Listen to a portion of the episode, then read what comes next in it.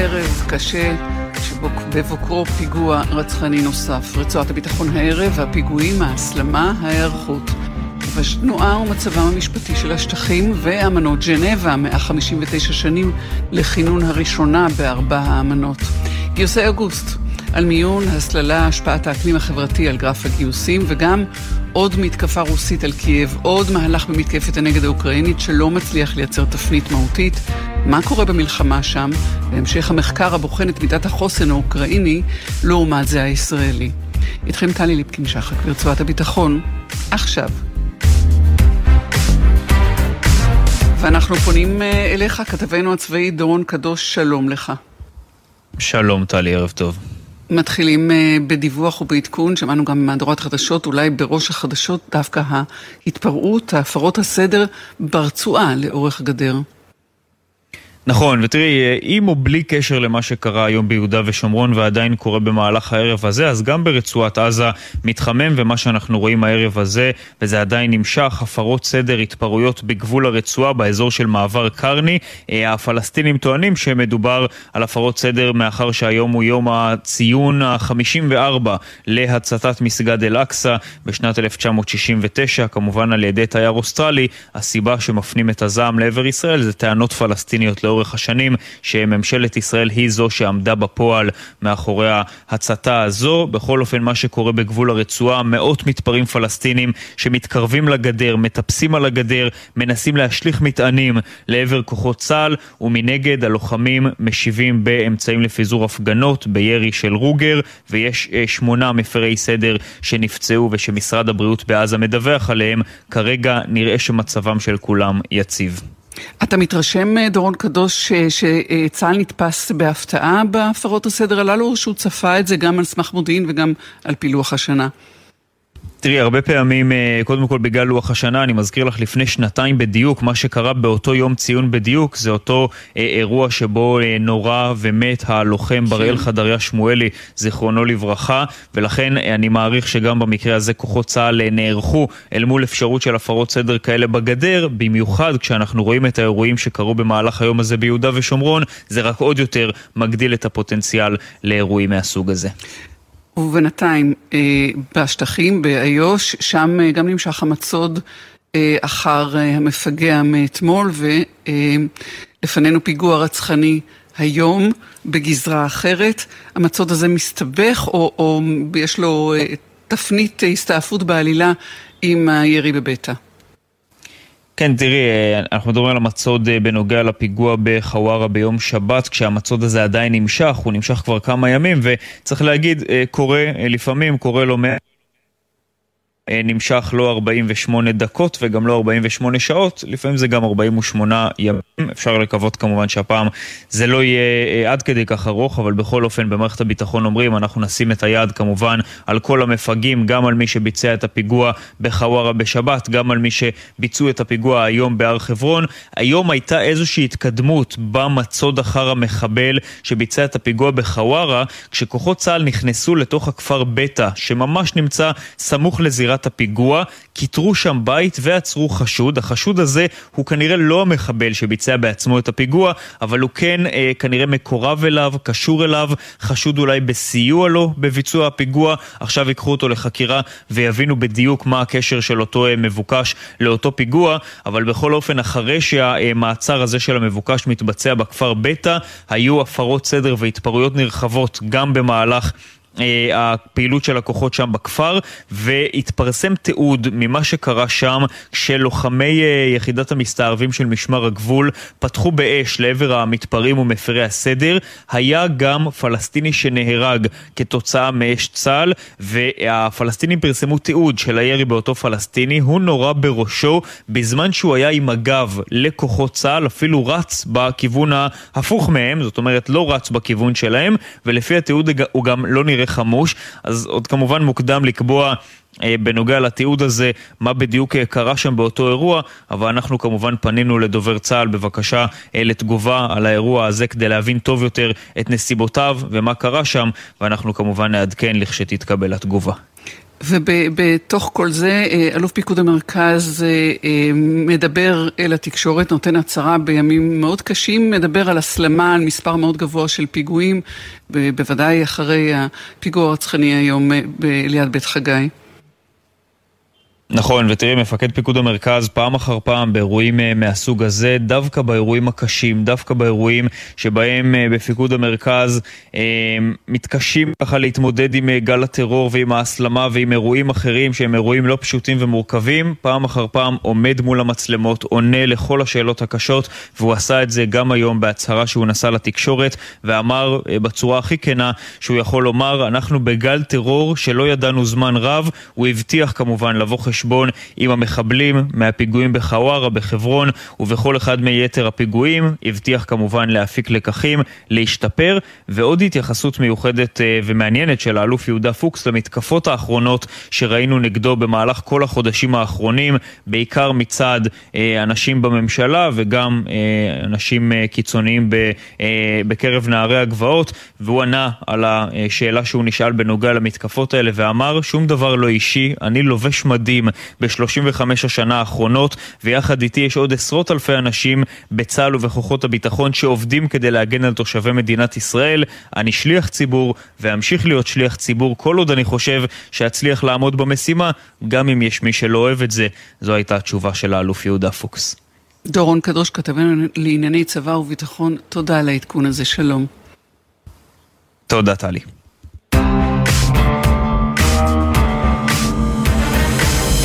מפקד פיקוד המרכז לשעבר, אלוף במילואים ניצן אלון, גם מפקד סיירת מטכ"ל ועוד אה, שלל אה, תפקידים, שלום לך.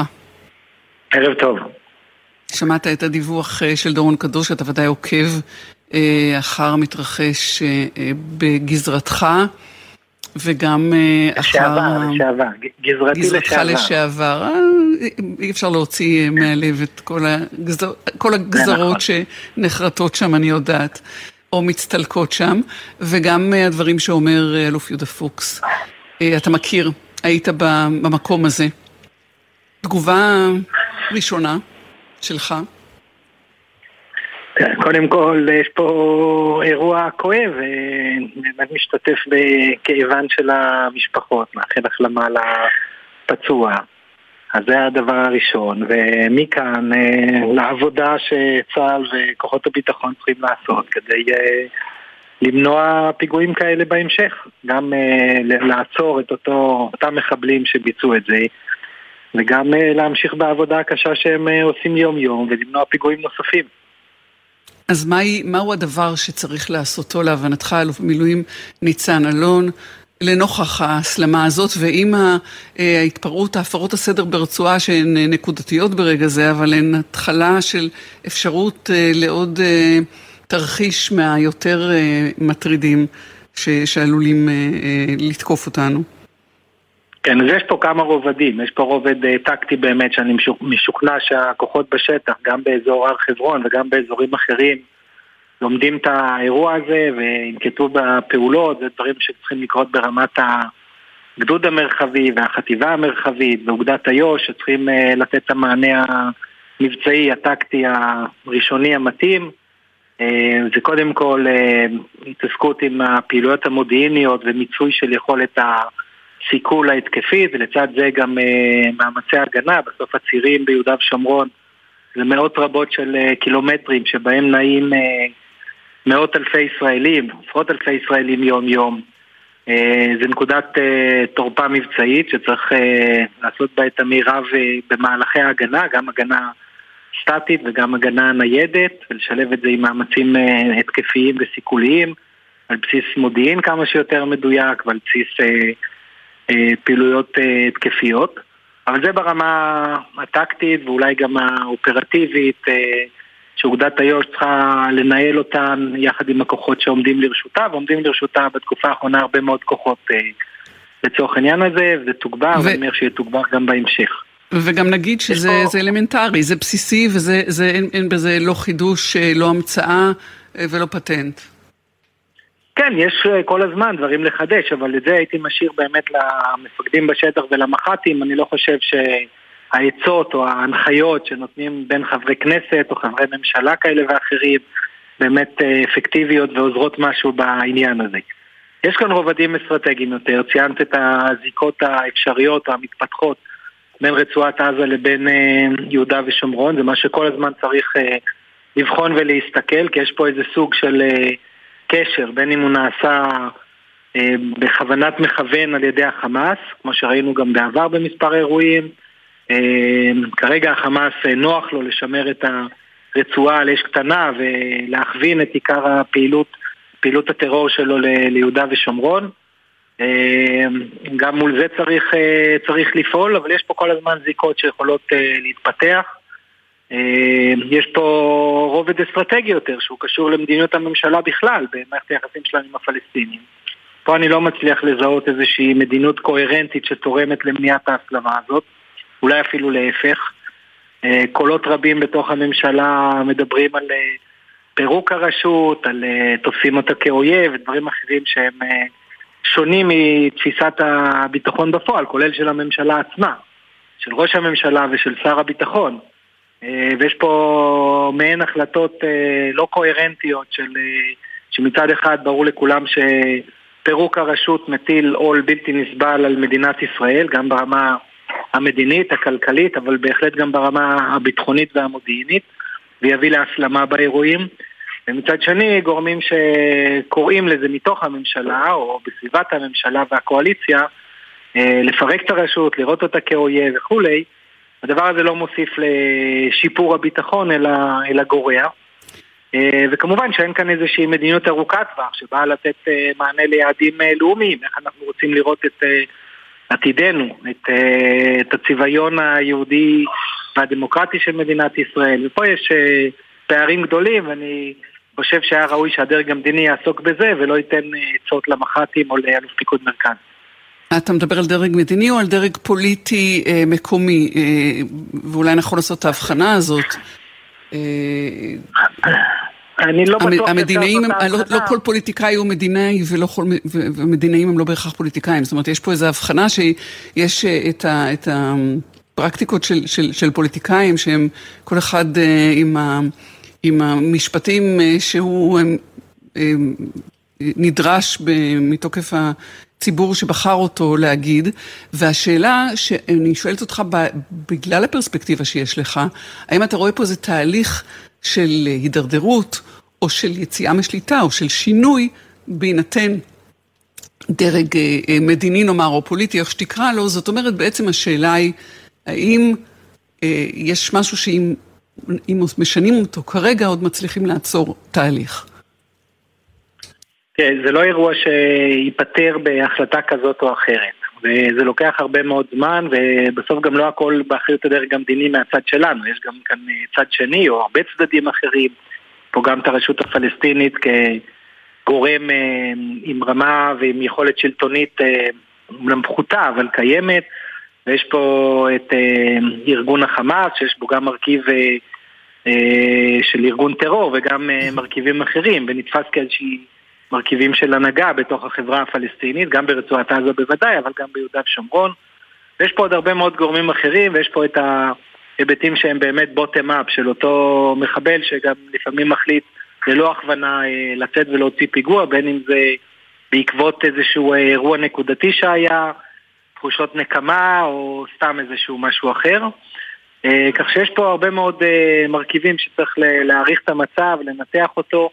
אבל בהחלט לממשלת ישראל, שהיא הגורם הכי דומיננטי שמשפיע על השטח, גם מבחינת הפעלת הכוח הצבאי, גם מבחינת uh, התוויית המדיניות ברמה המדינית-לאומית, אה, גם ביכולת שלה להשפיע כלכלית וחברתית על מה שנעשה ביהודה ושומרון. Uh, שם אני לא רואה איזושהי uh, קוהרנטיות ופעולה שבאה לשכך את ההסלמה הזאת, uh, וה... וזה חבל שקורה, כי מי שישלם את המחיר זה גם תושבי יהודה ושומרון. וגם אה, אה, אותם אזרחים במדינת ישראל שבניהם ונכדיהם אה, משרתים שם. אני כן אשאל אותך אם אתה מבין את תחושת התסכול, ואני מפרידה בין זה לבין מה שקראתי, המשפטים האוטומטיים שיוצאים לפוליטיקאים שהם מייצגים איזשה, איזשהו קהל. אבל בסוף, את התסכול המקומי של ישראלים שהם חווים תחושה של חוסר ביטחון, וחוסר ביטחון אמיתי כרגע אה, בסביבת מגוריהם. אני בהחלט מבין את ה... קודם כל את הכאב, אחר כך את הפחד ואת החששות ואת התסכול. זה בהחלט אה, מובן וזה תחושות אנושיות, אבל בסוף צריך לקחת, מי שגם פועל, צריך לקחת את אה, תחושות התסכול האלה ולא לפעול, הם לא תוכנית עבודה. אה, או רגשות נקם ש... שיובילו אותנו למציאות יותר טובה, אלא צריך לתרגם אותם לאיזושהי אה, מדיניות ולפעולות, גם ברמה האסטרטגית, אה, שיובילו אותנו למציאות יותר טובה. זו האחריות של ההנהגה והמנהיגים והממשלה מעבר לגורמים מקומיים בשטח. אבל בהחלט אפשר להבין ואפילו להזדהות עם תחושות הפחד והתסכול האלה, אבל אני אומר שוב, צריך להבחין ביניהם לבין מה עושים עם הדבר הזה. כן, אתה, אתה, אנחנו נסיים במה שפתחנו פה בו, והוא הדברים שאמר אה, אלוף אה, יהודה פוקס, מפקד פיקוד המרכז, אה, שהוא אמר זה לא אישי. הפעולה, יכולת הפעולה תחת הלחצים האלה ולנוכח כאב אמיתי וחששות אמיתיים, או פחדים שיש להם בסיס, הם, הם, לא, הם לא תפריט קל. הם לא תסריט קל, אבל אני uh, מאמין בלב שלם למה שאומר uh, אלוף יהודה פוקס. אני חושב שהוא uh, יודע והוא שלם בדרכו. הוא מאמין בצדקת דרכו, יש לו את כל הכלים, הוא היה גם מח"ט יהודה, אזור חברון, באחד התפקידים שלו בעבר, יש לו את הניסיון הנדרש, הוא מנוסה גם בתפקיד הזה של פיקוד מרכז, הוא מבין מורכבות והוא מבין את המורכבות המבצעית והרחבה יותר והאסטרטגית אה, בשטח ואני חושב שהוא באמת מתעלם מעל אותן אה, קריאות ומאמין בדרך שלו וימשיך לפעול בה למרות אה, קריאות שהן באמת, יש בהן משום כפיות טובה כנגד המאמץ הגדול וגם ההצלחות שלא נספרות אלא כישלונות בלבד, כן. גם הם קורים. אלוף במילואים ניצן אלון, לשעבר מפקד פיקוד המרכז, מפקד סיירת מטכ"ל, תודה שדיברת איתנו, שלום לך. תודה ושיהיה ערב יותר טוב.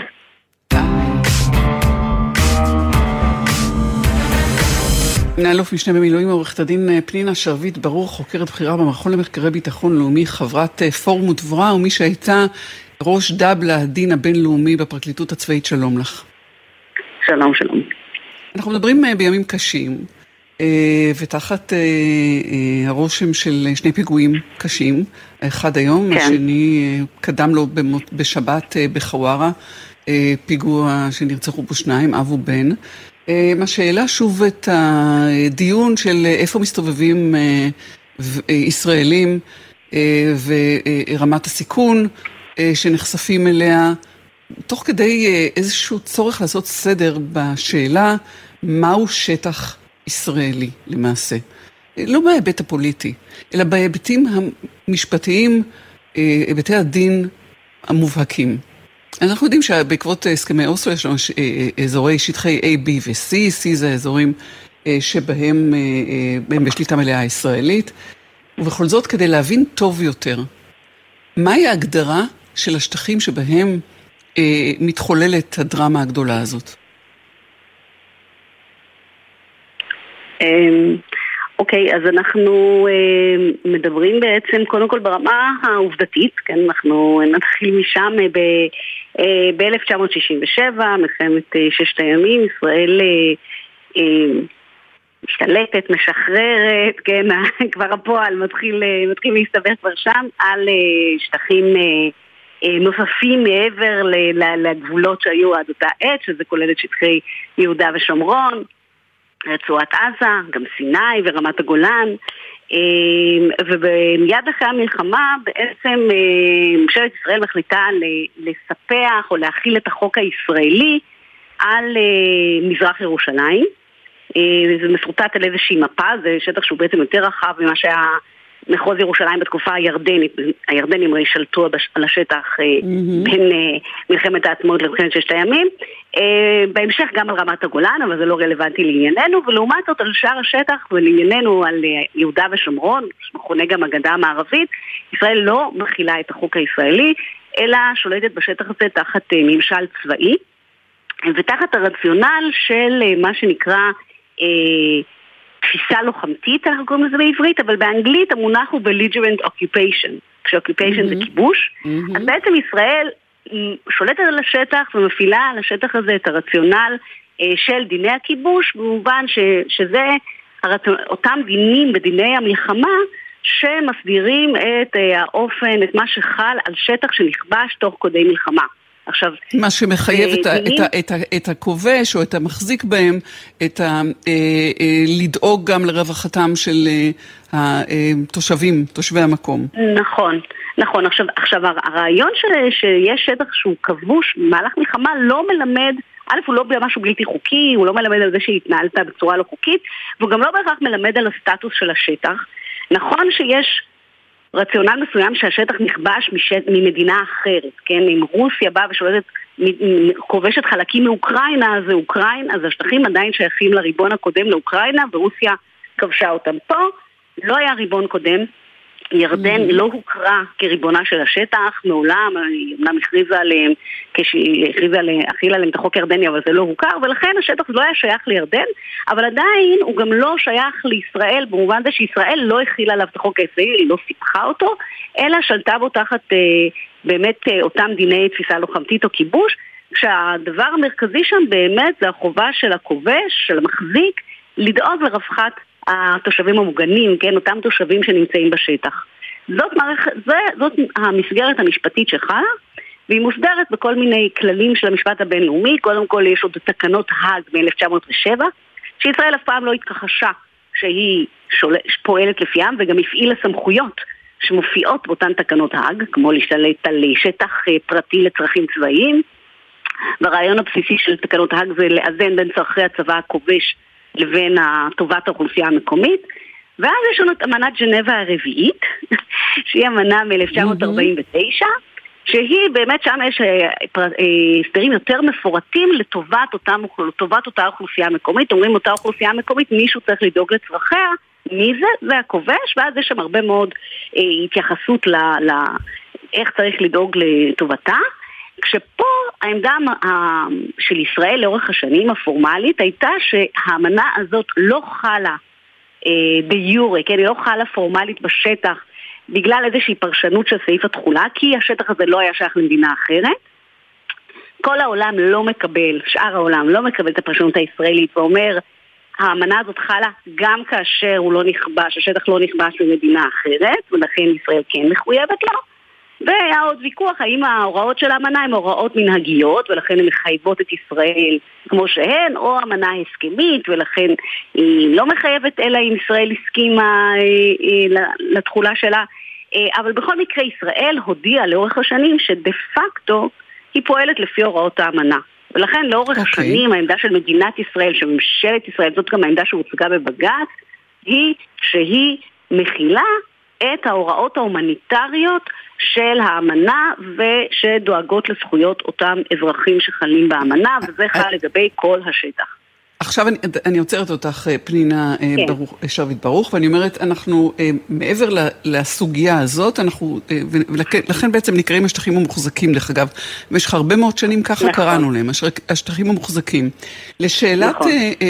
אדמות מדינה, ואיפה נכון ומותר לישראלים להסתובב, זה שאלה רק שמושתתת על עקרונות או, או אמות מידה של ביטחון, ביטחון אישי, או גם הן אה, אה, כפופות לאיזשהו אה, חוק ומשפט? אז פה זה כבר יותר חקיקה פנימית, או במקרה הזה דחיקת ביטחון, צווים שהוציא מפקד כוחות צה"ל באזור, שהוא בעצם מי שהוא הריבון בשטח הזה. חלו התפתחויות, כן, בעקבות הסכמי אוסלו הוקמה רשות פלסטינית, האזור חולק לאזורים A, B ו-C. A ו-B זה... רגע, אני עוצרת אותך, שנייה, אני עוצרת כן, אותך, אה, כן, עורכת כן. הדין פנינה אה, ברוך כן. שרביט. אנחנו נעלה אצלנו את השידור ונקבל את ה... אה, ככל האפשר, את הצהרת ראש הממשלה ושר הביטחון שמתחילה ברגע הזה. אוקיי. אני מקווה שיהיה לנו את זה, ונוכל לשמוע. כרגע אין לנו דרך... הנה, אנחנו מקבלים את זה מיד. כרגע ראש הממשלה ושר הביטחון גלנט בשטח. אה, ותכף יהיה לנו את זה ונוכל לשמוע את הדברים שהם אומרים. כולנו מתפללים לשלומו. אנחנו נמצאים בעיצומה של מתקפת טרור. מתקפת הטרור הזו אה, מעודדת, מאוכוונת, ממומנת על ידי איראן וגרורותיה. אנחנו אה, פועלים מסביב לשעון, המפקדים והחיילים, כל המפקדים וכל החיילים, כדי להשיג את המרצחים וגם את אלה שמנסים לרצוח את אזרחי ישראל. עד היום השגנו את כולם, וגם נשיג את אלה. אבל צריך להבין שחלק ניכר מגל הטרור הזה בא כתוצאה מהכוונה חיצונית. אנחנו מפעילים אמצעים ונפעיל אמצעים נוספים, הן התקפיים והן הגנתיים, כדי לבוא חשבון עם המרצחים ולבוא חשבון גם עם המשלחים שלהם מקרוב ומרחוק. אני רוצה לתת גיבוי מלא למפקדים, לכל המפקדים ולחיילים, שעושים ימים כלילות סביב השעון כדי להגן על המתיישבים, כדי להגן על כולנו, וכולנו חייבים לגבות אותם. תודה. תודה רבה.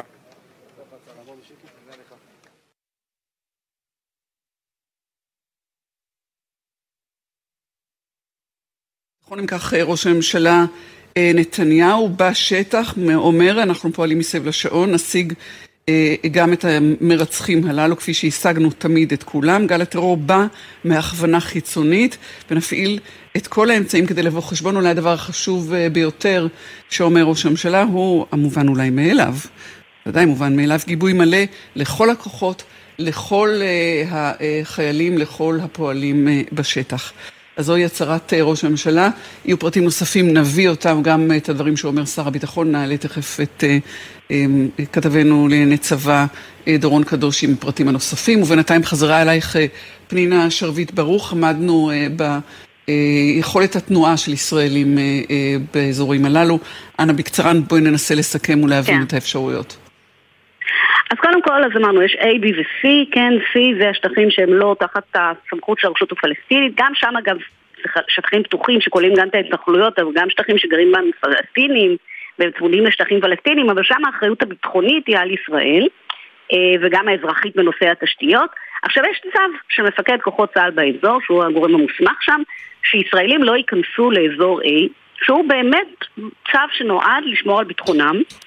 ולכן אה, אה, מדובר בתחיקת ביטחון, היא מחייבת מבחינה משפטית את האזרחים, אפשר לקבל היתר, מי שצריך להגיע אז יש אפשרות לבקש היתר, וגם ניתנים היתרים, אה, אבל ככלל זאת ההוראה, המטרה שלה היא להגן על ביטחונם של אותם אזרחים, וגם אני אוסיף שכאשר נכנסים אזרחים ישראלים ויש חיכוכים, אז בסופו של דבר זה מכביד ומקשה גם על הפעילות של כוחות צה"ל שצריך להתמודד עם הרבה מאוד איומים באזור מאוד מורכב, וזו אולי הזדמנות להזכיר באמת שכמה צה"ל עושה ומפקדיו וחייליו אה, במציאות מאוד מורכבת שהופכים אותה לצערי כל הזמן לעוד יותר מורכבת אה, מול גורמי טרור באזור רווי מתחים.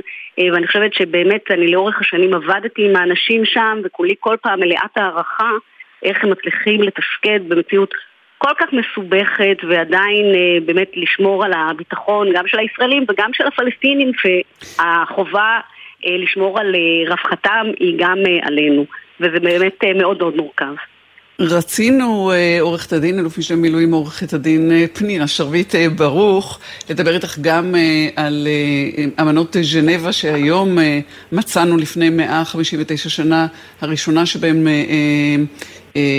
הונפקה, הופקה, אבל אנחנו יוצאים עכשיו להודעות תחנה, ונראה אם יש לנו אחר כך דיווח אה, מהכתב הצבאי, ואם נוכל להמשיך איתך, אם לא, לוקחים, אה, קחי המחאת גשם ותחזרי אלינו עם זה בהזדמנות אחרת.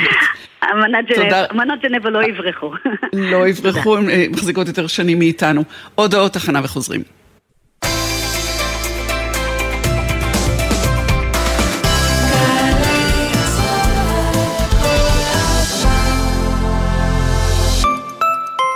עמיתי מועדון חבר, הטבות בלעדיות על מגוון דגמי סאט 2023, איביזה, עתקה וארונה. המבצע בתוקף עד 8 בספטמבר באולמות התצוגה של סאט. פרטים בטלפון כוכבית 3313 או באתר מועדון חבר. חבר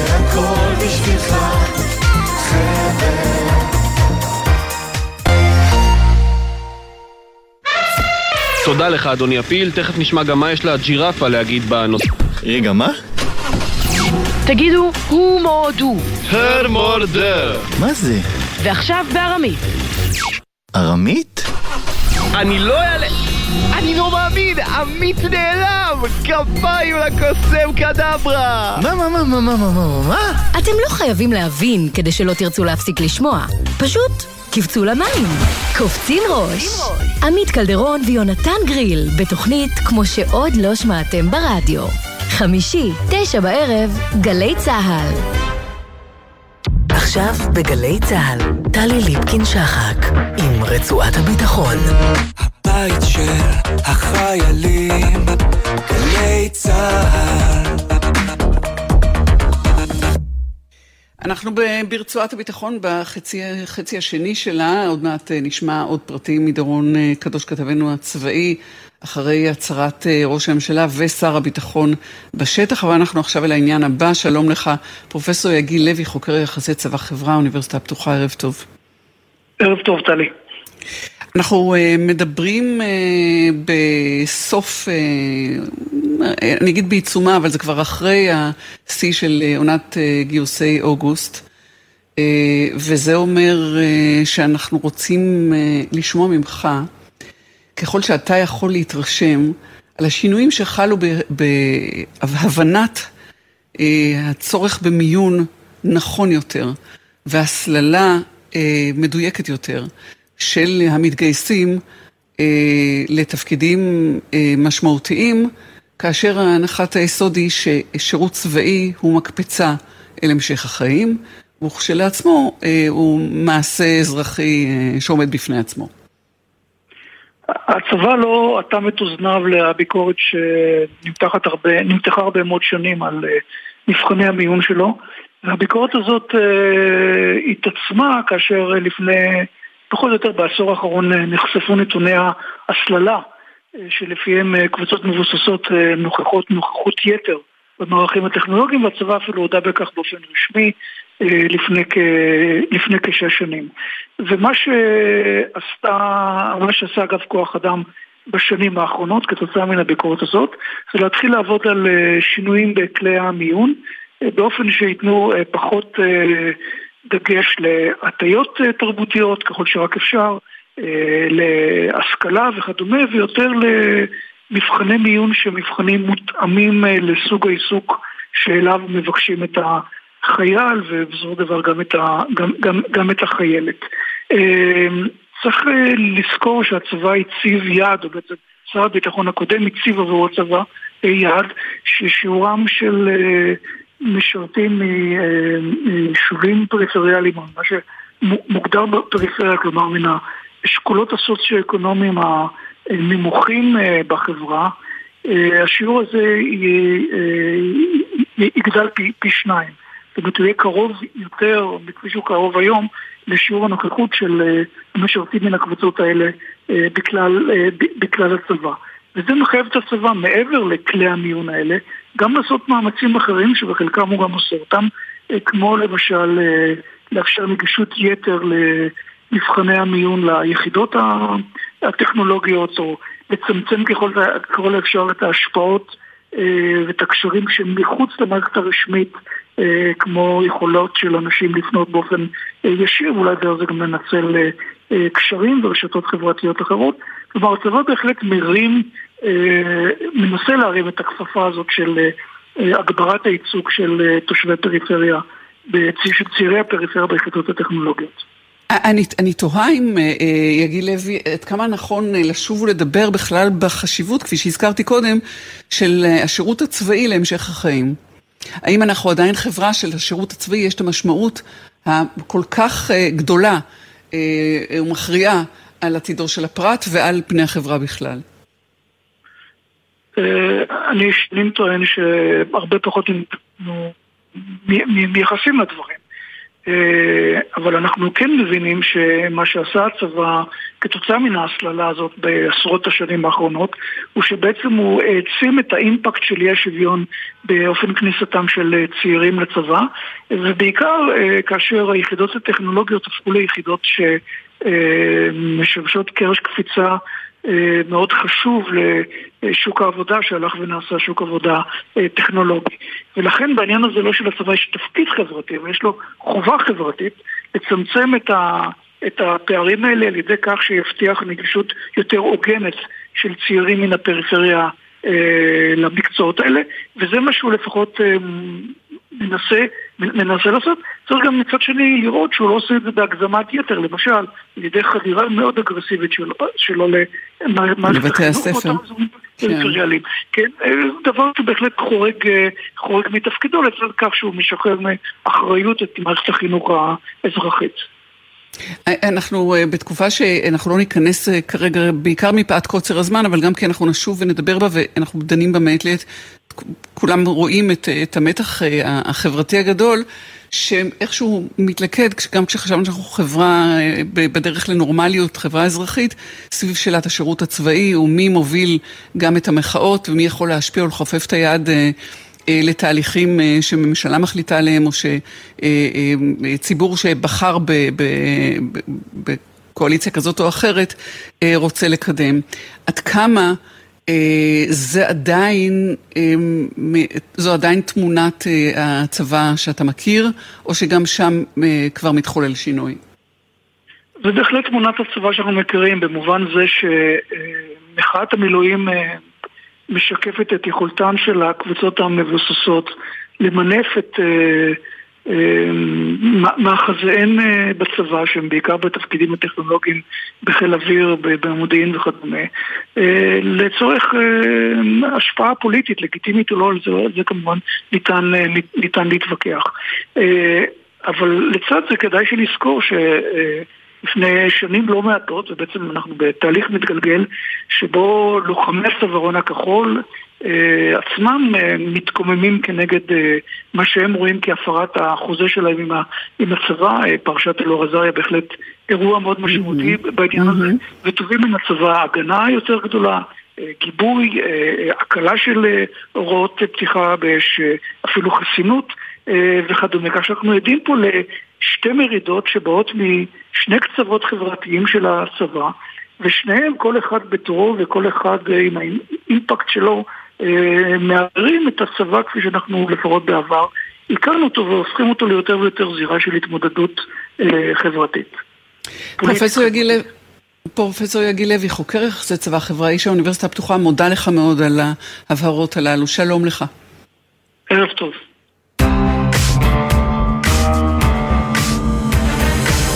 זריז, קפיצה בחזרה אליך, דורון קדוש, כתבנו הצבאיים, אה, סיכום ההצהרות אה, של שר הביטחון וראש הממשלה בשטח, איפה היו, מה אמרו, במשפטים קצרים.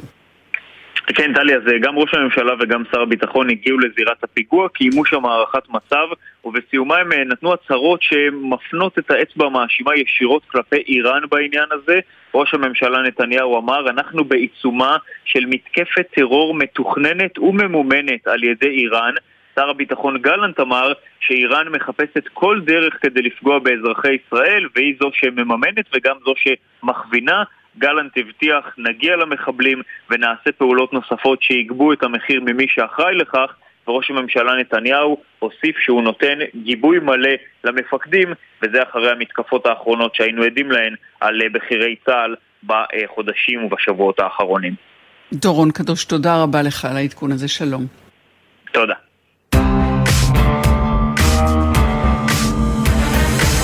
בזמן שנותר לנו אנחנו פונים אה, לאוקראינה, אה, אבל אנחנו מחברים את זה גם אלינו. אה, נינו אבסדזה, עיתונאית, מומחית לרוסיה, שלום לך, ערב טוב. ערב טוב, טלי. אנחנו רואים בימים האחרונים גם תקיפות רוסיות של קייב, גם הצלחות חלקיות בלבד, אם בכלל, של מתקפת הנגד האוקראינית, והעיתונות מתבטאת במונחים של פסימיזם, של אה, חשש אה, להצלחה אוקראינית, אה, זה איכשהו תקוע במקום. מדברים על מטוסי F-16 שיסופקו לאוקראינים, ולטווח ארוך גם הדרכה של הטייסים, זה סיפור לא של לטווח קצר. מה קורה כרגע לפי דעתך בשטח? אה, אה, טלי, איך אומרים על הגר קום על הגר? המלחמה הזאת היא התחילה ואנחנו לצערנו לא רואים שום אור בקצה המנהרה. היא לא הולכת להיגמר כנראה, לא בעתיד הקרוב לפחות. כן, מספקים לאוקראינה מטוסי, ומבטיחים לה, ליתר דיוק מבטיחים לה מטוסי F-16, גם דנמרק הבטיחה אתמול, גם הולנדים הבטיחו שלשום, הכל טוב ויפה כמובן, אבל זה לא מקרב סיומה של המלחמה. יש הצלחות חלקיות של האוקראינים, אה, פה ושם יש הצלחות לרוסים, אבל פחות או יותר אפשר לומר חד משמעית שזה תקוע באותו מקום הדרמטי, מלחמה שלא נגמרת. אוקראינים שלחו, זאת אומרת, הם לא לקחו על זה אחריות, אבל נפלו, הפילו מל"טים לא רחוק ממוסקבה, אחד מהם לפני יומיים בתוך מוסקבה בכלל, במרכז מוסקבה, רוסים שיגרו טילים ונהרגו שם יותר מעשרה אנשים צפונית מקייב, זה פשוט mm-hmm. לא הולך להיגמר.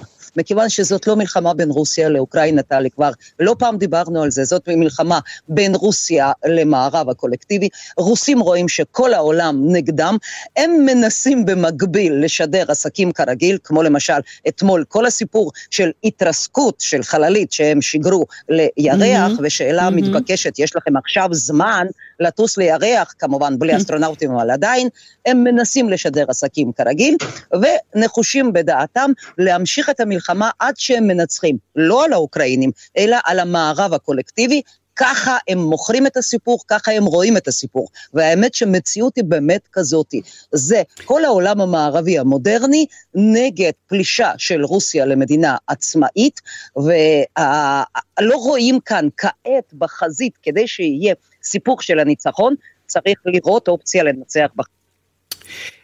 ההתייחסות אה, בתקשורת העולמית מדברת באמת במונחים של פסימיזם, אה, שכולם ידעו שמתקפת הנגב, הנגד כן, תהיה אני, קשה, כן. היא אבל יותר קשה ממה שאפשר להעלות על הדעת, ויש איזו פסימיות.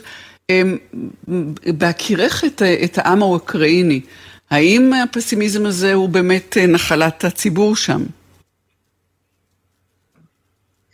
Uh, תראי, uh, זה ממש לא. הפסימיזם האוקראיני, אה, אני לא הייתי, אה, לא הייתי מדגישה אותו כעת, בדיוק ההפך. תראי, יש פסימיות, יש לזה סיבה, כי חשבו שמתקפת הנגד, גם באוקראינה עצמה וגם במערב, חשבו שמתקפת הנגד תביא לניצחונות גדולים ומיד, אה, זה לא קרה. זה לא קרה, זה לא קורה בינתיים, זה יכול לקרות מחר או מחרתיים, אבל לא עכשיו. אז זה מעורר פסימיות. דרך אגב, לא באוקראינה עצמה, הרבה יותר באותו המערב שנותן לאוקראינה גיבוש, נותן לה כספים, נותן לה נשק, אולי לא מספיק, אבל נותן. העם האוקראיני בדיוק ההפך. טלי, כל ההתגברות שלהם בסיפור הזה, הם עומדים מול מעצמה, שהיא גם מעצמה צבאית, גם אם יש להם בעיות מפה עד להודעה חדשה, ואת זוכרת, הרי שתינו זוכרות איך זה היה לפני שנה וחצי. כל הפרשנים האמריקאים mm-hmm, אמרו, mm-hmm. קייב תיפול תוך שלושה ימים, וזה לא קרה. הם כן. נלחמים על הבית, זה אחד. אז, אבל מה שמחזק את המלחמה שלהם על הבית, זה תמיכה בינלאומית מסיבית, שאני לא זוכרת שלמדינה כלשהי בכלל הייתה, במיוחד במאה ה-21. כן. זאת אומרת, מלחמה פלוס תמיכה בינלאומית. ופלוס נינו... גם רע שיש. אני שומעת אותך אה, מקוטע במקצת, ולכן אנחנו בזה נסתפק הפעם. נינו אבסדזה, עיתונאית מומחית לרוסיה, תודה לך שדיברת איתנו, שלום. תודה רבה וערב טוב.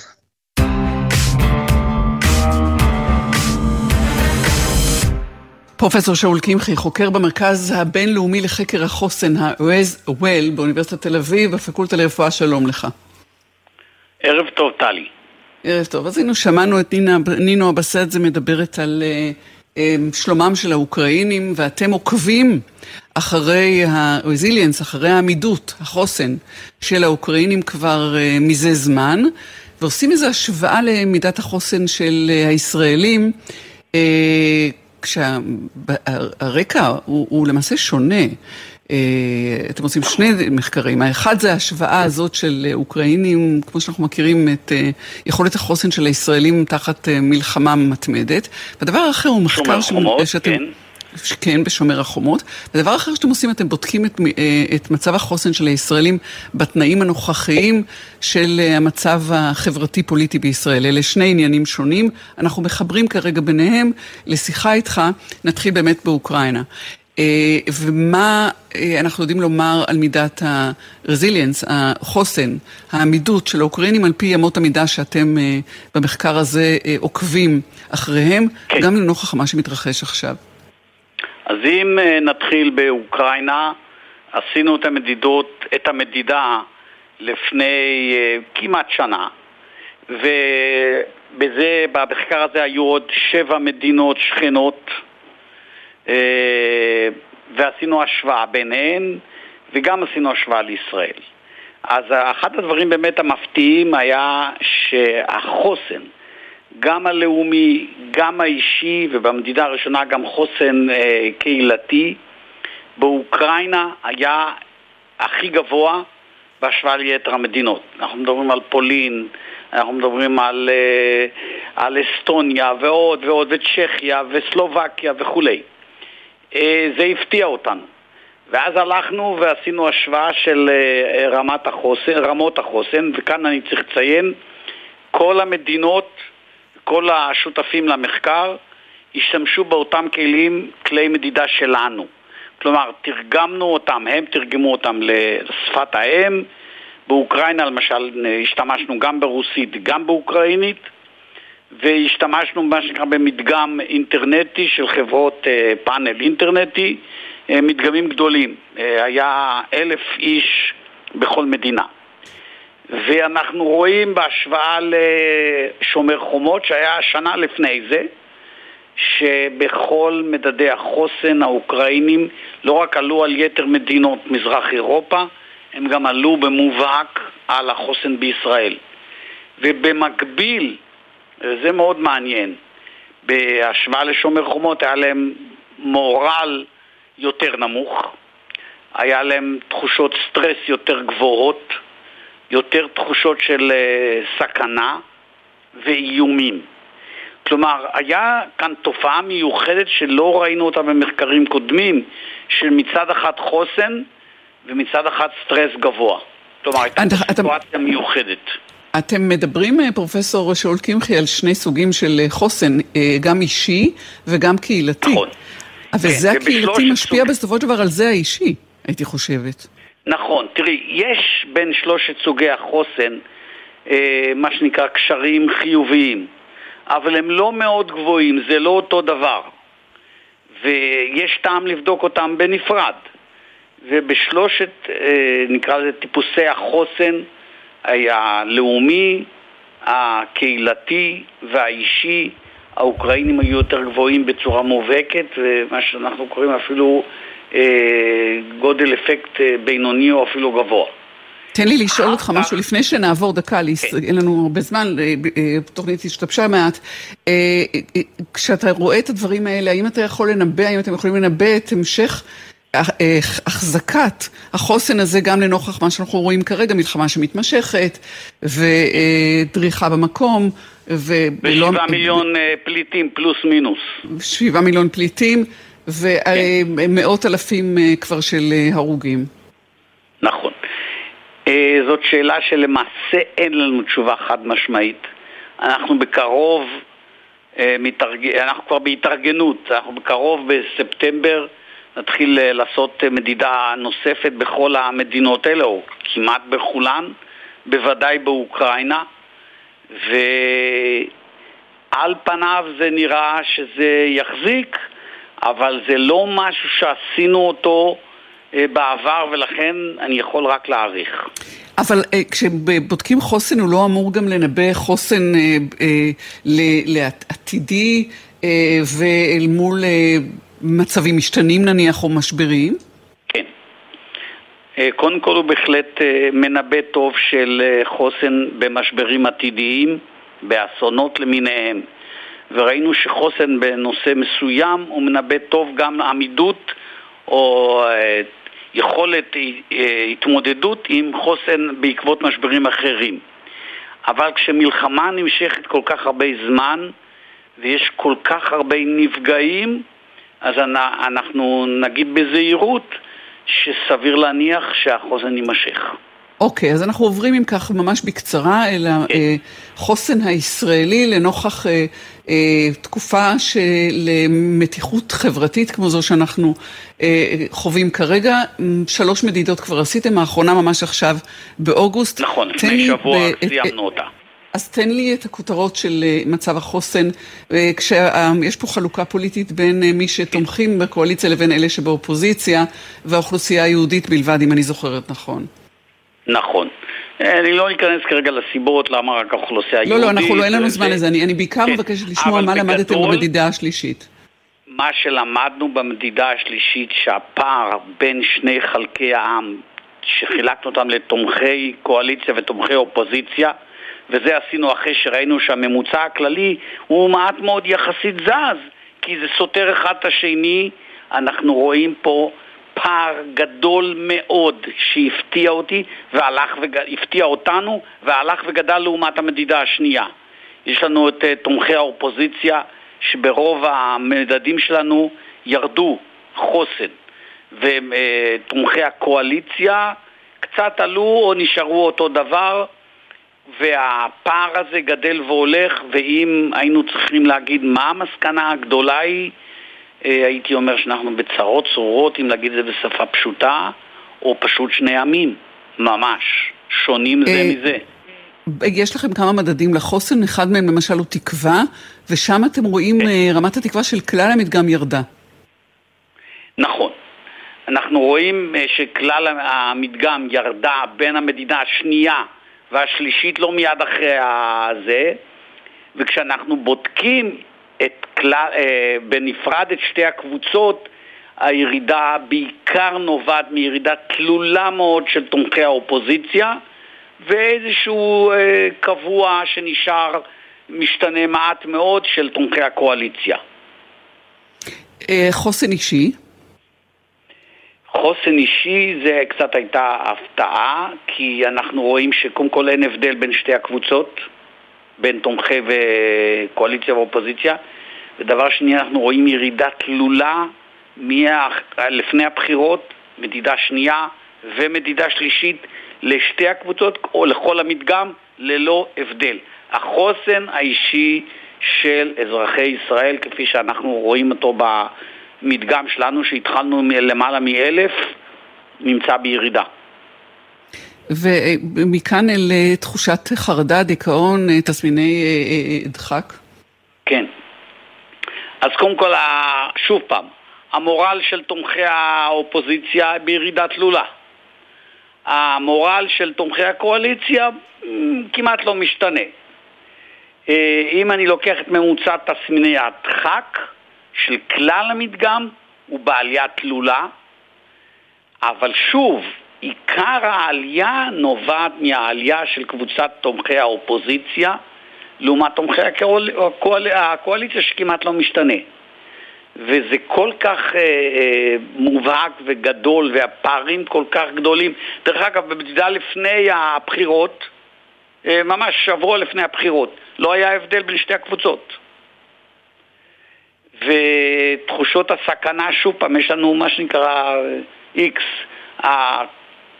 האופוזיציה עולה, היא הייתה לפני זה יותר נמוכה מהקואליציה, הקואליציה הייתה יותר נמוכה, אחר כך היא אה, אה, ירדה למטה, שוב פעם אנחנו רואים פער מאוד מאוד גדול.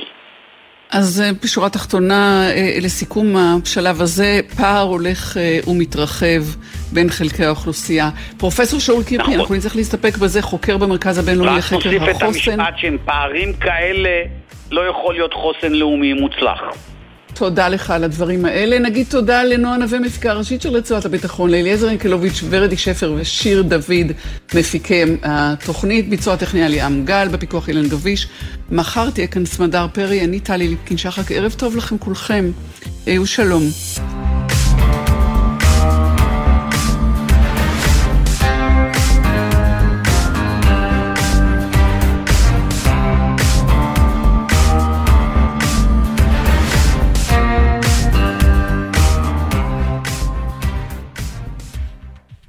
בחסות LG InstaView, המקרר בעל טכנולוגיית הנוק-נוק שהופכת את הדלת לשקופה בנקישה, שתי נקישות מכולם. LG אינסטגרם. בחסות אוטודיפו, המציעה מצברי ורטה לרכב, כולל התקנה חינם, עד תשע בערב. כי אם יש משהו יותר מעצבן מלהיתקע בפקק, זה להיתקע בחנייה.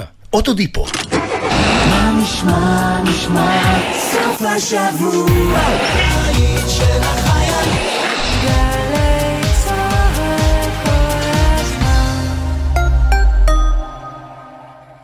שלום לכל המאזינים, אני הכי שמחה ביקום שגם ברדיו עשיתם אחריי עוקב. מה אני אגיד לכם? מקווה שאתם מבלים בעוד מקומות, חוץ מבפקקים. סתם, זה לא יפה, וואי, אני לא בסדר, זה לא... עדן, יצאתי לא בסדר. מועדון ההטבות של מנוי פיס. כל ההטבות שתוצאנה אתכם לבלות וליהנות. עוד אין לכם מנוי? להצטרפות חייגו, כוכבית 3990. תבלולו! המכירה אסורה למי שטרם מלאו לו 18. אזהרה, הימורים עלולים להיות ממכרים. הזכייה תלויה במזל בלבד. גלי צה"ל בפסטיבל ירושלים מזרח ומערב.